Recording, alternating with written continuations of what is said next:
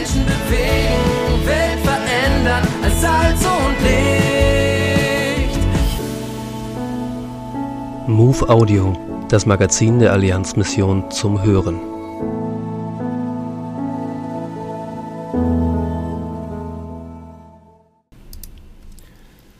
Albert Giesbrecht ist Bereichsleiter Südosteuropa und internationale Gemeindearbeit in Deutschland.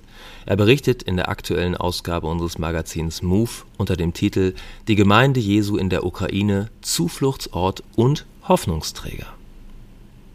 Albert Giesbrecht war in der Ukraine und berichtet aus dem Leben unserer Partnergemeinden und wie die Menschen zwischen Raketeneinschlägen, Stromausfällen und Evakuierungsplänen den Alltag gestalten. Er gibt einen Einblick, wie die Hilfe aus Deutschland ankommt und wie Gott mitten im Krieg Hoffnungsgeschichten schreibt.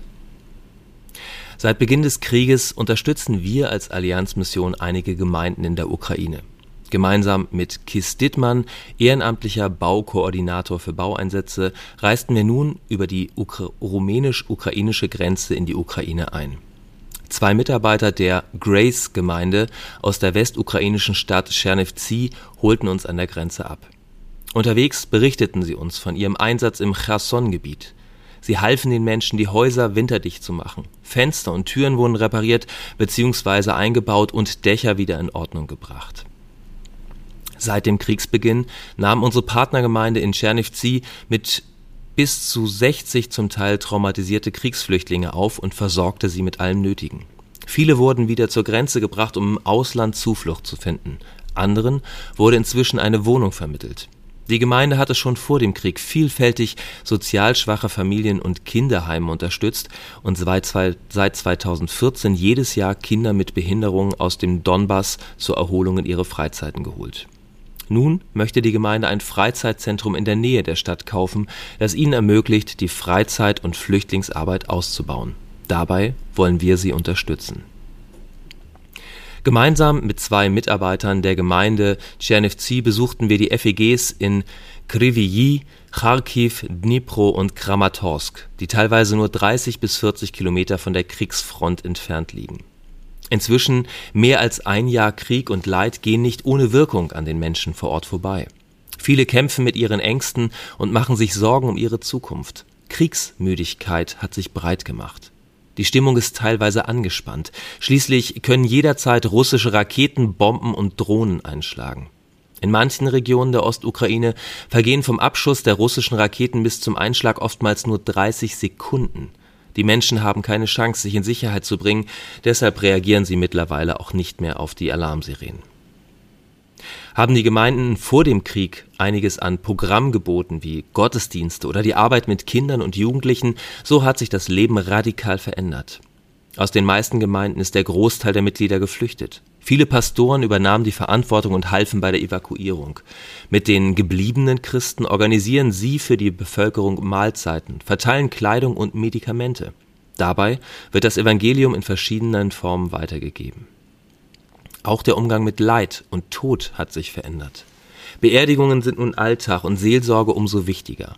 Manche Pastoren besuchen die überfüllten Krankenhäuser, um mit den Verwundeten und Verstümmelten zu beten, ihnen beizustehen und Trost zu spenden.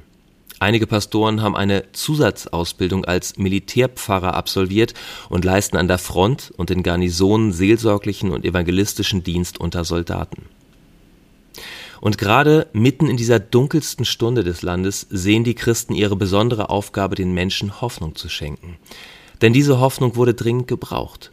So ist zum Beispiel der Pastor der Freien Evangelischen Gemeinde in Kramatorsk nahe dem umkämpften Bachmut vor Ort geblieben und bietet mittlerweile vier Gottesdienste für bis zu tausend Menschen am Wochenende an. Im Saal der Berufsschule, aktuell auch bei Innentemperaturen um den Gefrierpunkt. Die Gottesdienste werden so gestaltet, dass sie fröhlich sind. Christen, Christen wie Nichtchristen können sich aufbauen lassen und auch mal lachen.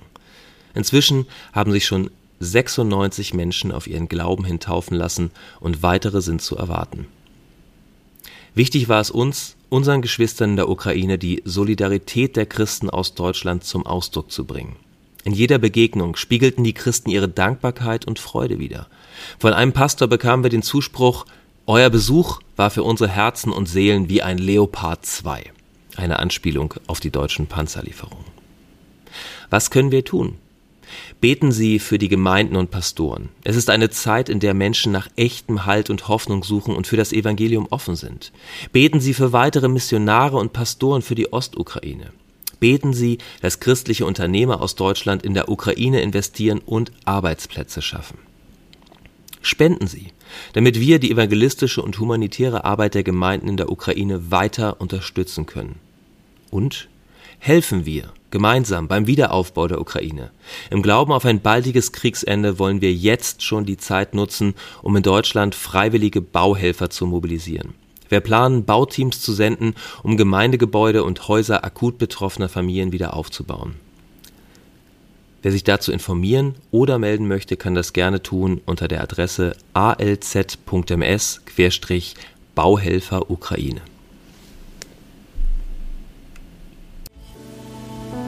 Die aktuelle Ausgabe der MOVE abonnieren oder online lesen unter allianzmissionen.de-MOVE.